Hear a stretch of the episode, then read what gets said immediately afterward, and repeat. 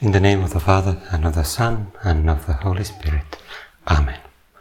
My Lord and my God, I firmly believe that you are here, that you see me, that you hear me.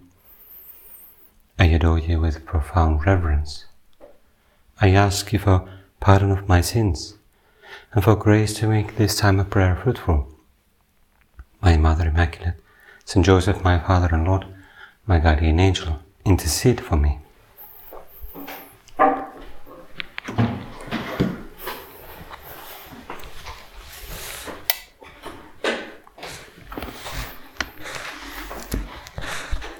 Let's begin our prayer this evening with texts of the Gospel from the last couple of days in the Mass.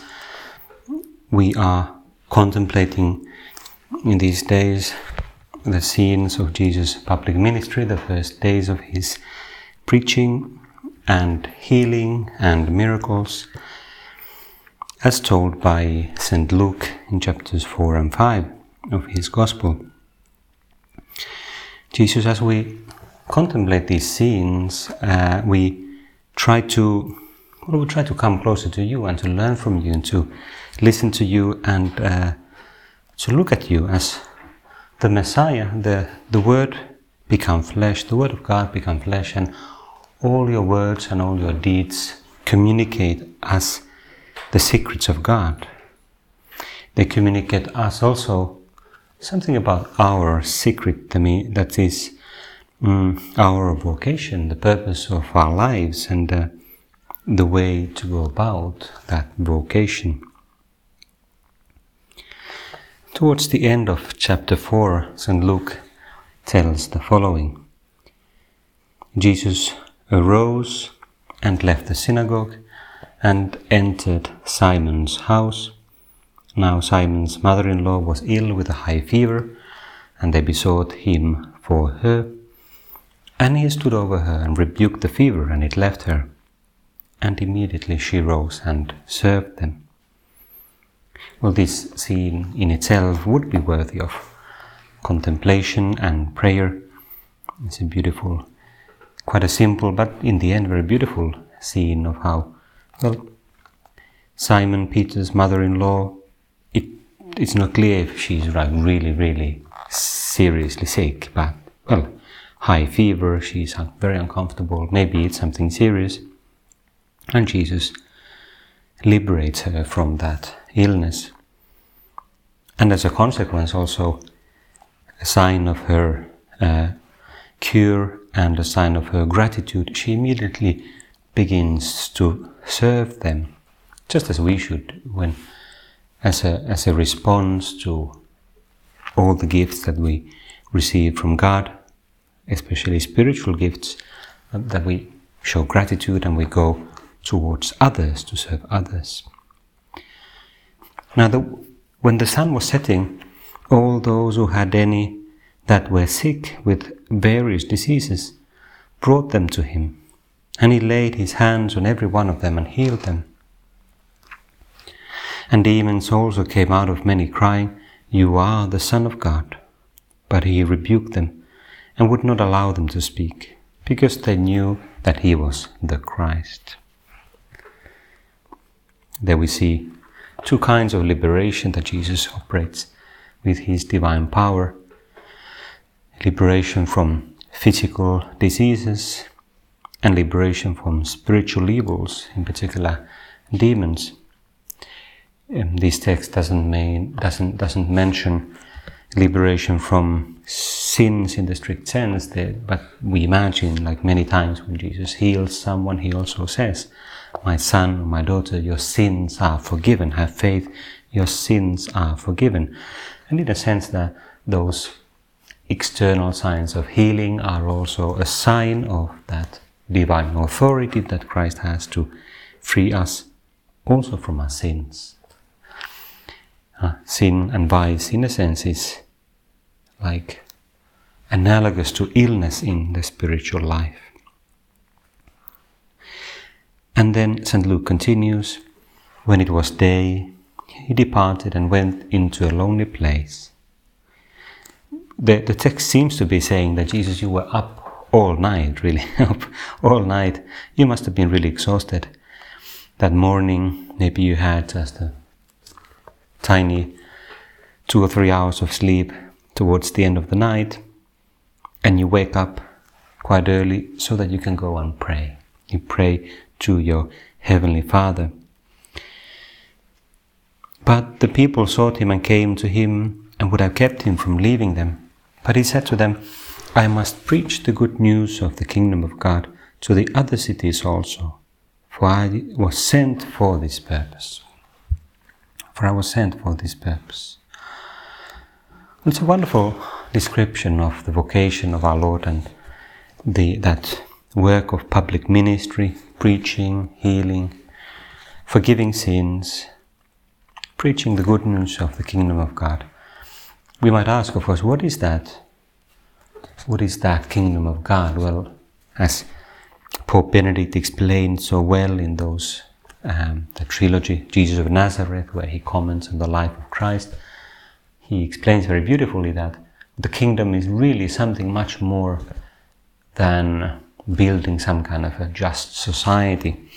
Of course, justice is very much part of that kingdom, but it has deeper roots than, for example, mm, human legislation. The kingdom of God is like that rule of God, the rule of the Holy Spirit, the rule of Christ on the inside, in our thoughts, in our minds, and, and of course, then it should manifest itself in our free and virtuous actions in society. But it is really God's presence, Emmanuel, that God with us. And as a consequence, it has all those healings and liberations and joy and peace and all the different fruits of the Spirit.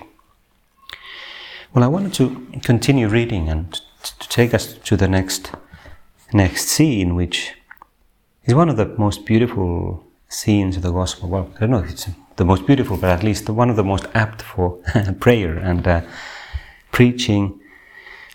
It's the scene of the miraculous catch of fish is one of the scenes that Saint Josemaria Escrivá, for example, he especially liked to preach about because it especially speaks about our vocation and our participation in that work for which Jesus was sent.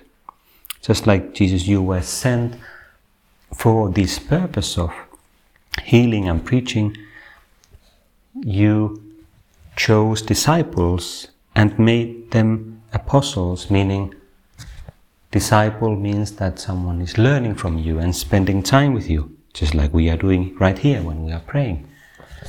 But apostle means that you send them out to serve, to do good, to preach to others, to speak to others, try to invite others to be your disciples as well. So St. Luke continues, let us hear. While the people pressed upon him to hear the word of God, he was standing by the lake of Gennesaret. So there's a new scene. And it's a scene that we can easily imagine. Jesus saw two boats by the lake, but the fishermen had gone out of them and were washing their nets. And getting into one of the boats, which was Simon's, he asked him to put out a little from the land. And he sat down and taught the people from the boat. Well, it's quite nice to imagine it, isn't it? That many of us have spent some time, at least some time of our life, we have been in a place where there's a lake and there are maybe boats and there uh, maybe there's a beach or grass and so on. And we can imagine ourselves uh, sitting there on the grass or sitting there in a comfortable sofa that someone carried. No, probably not. Mm. but anyway, being there and Jesus is on the lake, on in the boat, speaking, speaking the word of God. We don't know what exactly Jesus would be speaking, but we can imagine. Maybe he's speaking about those things like the Beatitudes or the Blessed. Maybe he's speaking about the parables of the kingdom of God. So many things that he might be speaking to them. And When he had ceased speaking, he said to Simon, Put out into the deep and let down your nets for a catch. Put out into the deep and let down your nets for a catch. And Simon answered, Master, we toiled all night and took nothing. But at your word I will let down the nets. I imagine this word a bit like follow uh, as follows. Simon is a is a man of a lot of passion and first perhaps he's a bit frustrated he already knows Jesus. He has something of an idea who he is. He is the Christ. Maybe he, his idea of the Christ is still a bit human, whatever. But anyway, his initial reaction is a frustration because we're exhausted. We've been trying this all night, and it was a disaster. This night, didn't we get? We didn't get any fish. I mean, why would we go now in broad daylight when nobody goes fishing? It really makes no sense, Jesus. But, okay, at your word, I mean, you decide. You decide. Who am I to, who am I to call the shots? I will let down the nets, but perhaps kind of with, well, you'll see, you'll see. I told you that we wouldn't get anything. But when they had done this, they enclosed a great shoal of fish and as their nets were breaking, they beckoned to their partners in the other boat to come and help them. And they came and filled both the boats so that they began to sink. But when Simon Peter saw this, fell down at Jesus' knees, saying, Depart from me, for I am a sinful man, O Lord. At the sight of this miracle, Simon recognizes, he realizes that Jesus, you are what I was suspected, and you are even more. This, you are God Himself in human form. Well, maybe He wouldn't, He wouldn't be able to frame it in terms of the Trinitarian doctrine, but it's it's it's God. It's God acting in this in this man. Depart from me. Yes, I'm in the presence of God's holiness, and I am a sinful man. But Jesus said to Simon, Do not be afraid. Henceforth you will be catching men. And when they had brought their boats to land, they left everything and followed him. Do not be afraid. Do not be afraid.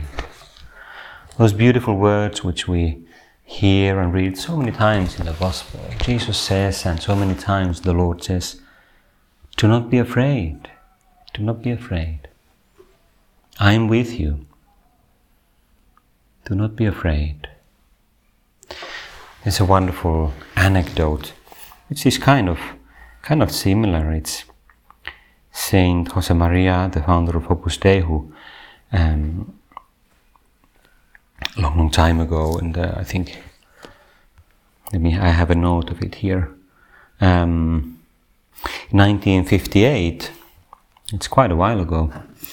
Most of us were only in God's thoughts at the time, but but um,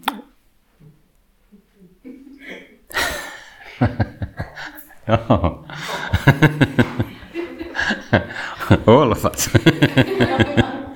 but uh, so he, he used to go to England many times. He was very fond of uh, England, and, and London was a big place where he they, they were start the first Opus Dei members. They were starting uh, this university residence and things, and it was a place of many cultures and comings and goings and people from all over the world. So he was very excited about this idea of starting activities there that would inspire lay people in the church and that would be very ecumenical and that would help to to revive many many people and, and bring them closer to God and bring also that spirit of God that really that presence of God's kingdom in the middle of that city of London with all those banks and everything people businessmen uh, searching for holiness in, instead of just searching for money and profit. Um, but then he came, there came this moment, there came this feeling, as one author describes the scene, William Keenan, he says he was in the city of London, in the leading world's leading financial center at the time. The streets were dense with black cabs and red buses, and the pavements bustling with businessmen in dark suits. Many faces from around the world Indians, Africans, Chinese, Arabs. And everything seemed to be moving at a feverish pace.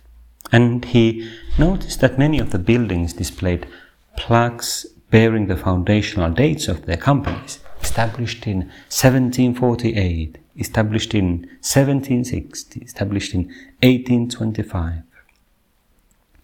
The city of London seemed like an impregnable fortress. And he began, St. Josemaria, he began to feel that he was powerless in such a place, that he could do nothing in the face of such great institutions reflecting such human power, wealth, and influence. He then heard in his heart the words, You can't, but I can. Here too we will sow peace and joy in abundance. It's, it's like those words of Christ, isn't it? Don't be afraid. Do not be afraid. Do not be afraid. Henceforth, you will be catching men.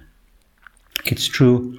He, he, he mentioned this later back in Rome, where he was living at the time. Um, contemplating this panorama, I felt incompetent and helpless. Jose Maria, here you can't do anything. And I was right. By myself, I couldn't accomplish a single thing. Just like Jesus allowed Peter and the other first disciples to experience that. Perhaps usually they got some fish. It was unusual that they didn't get anything, but maybe God, in His providence, allowed them to, to experience, to feel their complete weakness if God is not with them. How true it is sometimes we, we can be angry at God when something doesn't work out or Maybe we have even been praying for something, but perhaps not really praying. We were just asking God to, so to speak, do His part when we've got our plan. and sometimes it happens that we experience great disappointments, which, when we pray about them, we may see that there's a great divine wisdom in, in those events we grow in humility and we grow in realizing that we are not the protagonist of our of our life, of our supernatural life. We're not the we're not the mastermind of our spiritual life or our apostolate or of helping anyone. Only the Holy Spirit knows.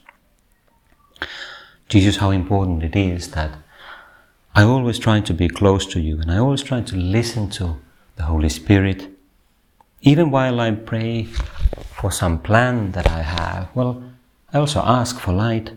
What would you like, Lord, that I do? Am I investing in the right activities? Is there something that I may be forgetting? To help me to see and help me to do that which is for the best. You can't, but I can. You can't do anything, but I, that's what St. Josemaria heard God saying in his heart, but I, I can do everything. You are ineptitude, but I am omnipotence. I will be with you and make you effective. I will draw souls to happiness, to unity, to the path of the Lord, to salvation. Even here, here too, we will sow abundant peace and joy. And that is what has happened. Well, Pope Benedict XVI, no, sorry, uh, Saint John Paul II, he once commented that perhaps one reason why Jesus invited so many fishermen to follow him was that fishermen, in addition to being perhaps quite humble people, they had a certain characteristic. at least if they had been working many years as fishermen, they had the characteristic of patience. They knew what it means to try out something and not know how it, what fruit, how, how much it will bear fruit. Perseverance in the face of setbacks, patience. There were some other people, learned people like Matthew, who was a tax collector, so he knew how to keep accounts and write and calculate. But perhaps, Jesus, you don't need too many people like that, because otherwise there's the danger of that we or the church would be too calculating or too mm, just making lots and lots of plans, but forgetting the most important thing. Help us, Lord, always to, to have that docility to the Holy Spirit, docility to your voice in our prayer, which is the moment usually when we best see things, when we best understand. Help us also that humility of trusting that our natural talent or whatever really doesn't matter at all it may make a difference in terms of okay what is the thing that I try to do but if for example let's say I I'm very uncomfortable speaking to anyone then maybe trying to start a YouTube channel is not the thing for me maybe it is because I want to overcome that weakness but then I will suffer a lot trying trying to start it but whatever it is our natural talent is really not the important thing. So many times God will will will will also surprise us in his way of bearing fruit with in with surprise. There was this funny anecdote I, I heard the other the other day. Maybe some of you have heard it. Unfortunately I didn't write down the details, but more or less it was like this. Because it's I've someone sent me this this link in Spanish to a web page which published uh, this audio of a girl, a relatively young girl, who had a funny, funny experience because uh, so uh, it's an audio that she sent to her brother because something funny had happened that she had been praying the rosary on the bus. She had been, uh, do you know this? No, probably not. then it's good. so it's happened quite recently. So, uh, so she said that, well, I was on this bus uh, going home, whatever, or to school, and uh, and then uh, I was quite tired. So I thought, well, I'll put some audio of the rosary because then I'm praying it like with someone, and I don't fall asleep. And and so she intended to put on her headphones and to connect. But it seems in her tiredness and the noise of the bus, she didn't notice that actually the Bluetooth wasn't on. So as she didn't hear well, she just put more volume and then she continued praying the rosary. and then she noticed that some people were watching like, like, is there something wrong? And she continued, well, whatever, you know, maybe she has a funny hair or something that they're watching. she continued to pray. And after a while, someone came to say that, that your headphone is not connected, that, that everyone is listening to your rosary. And then, then she was like, oh, it became like, I want to, I want to disappear, you know, became, became red like a tomato. But then there was this older lady who said that, no, no, no, we're praying with you, like, uh, uh, don't turn it off. And then, and then the, there were some others, yeah, yeah, just continue, that's good. And then, and then they continued praying the rosary together. And, and then when she got off the bus, uh, the bus driver was also like, "Were you the girl praying the rosary?" and, yes. Well, and, and he also thanked her. Like, oh, that was that was great. That was like, really refreshing and uh, surprised. so anyway, it's funny. So she she's like in the audio, she's just, telling this like to her brother, and then someone sent it to some Catholic news uh, web page, so they published it. But she's like, "Muy guay, muy guay." So it's so cool. What happened? she's laughing.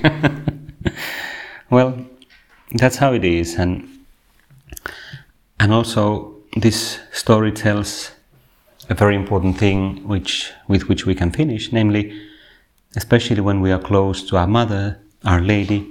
Well, then great things always happen especially secret things like little little beautiful things happen in our life and in the life of the people around us perhaps we can to, today is actually the uh, we celebrate the birthday of mary in the church and uh, such a beautiful beautiful day mary you are the mother of christ and our mother and and so we also want to say to you happy birthday and on this on this in this prayer maybe say to you well thank you thank you for being you know.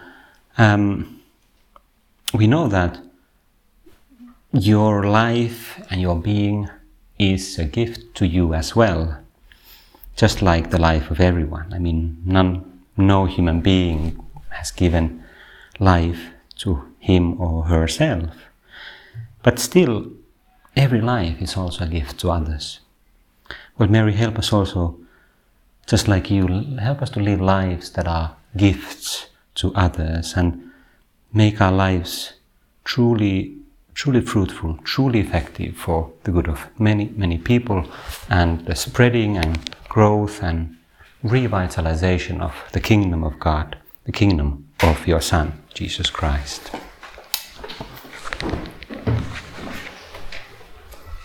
I give you thanks, my God for the good resolutions, affections, and inspirations which have communicated to me in this time of prayer. I ask you for help to put them into effect. My Mother Immaculate, Saint Joseph, my Father and Lord, my guardian angel, intercede for me.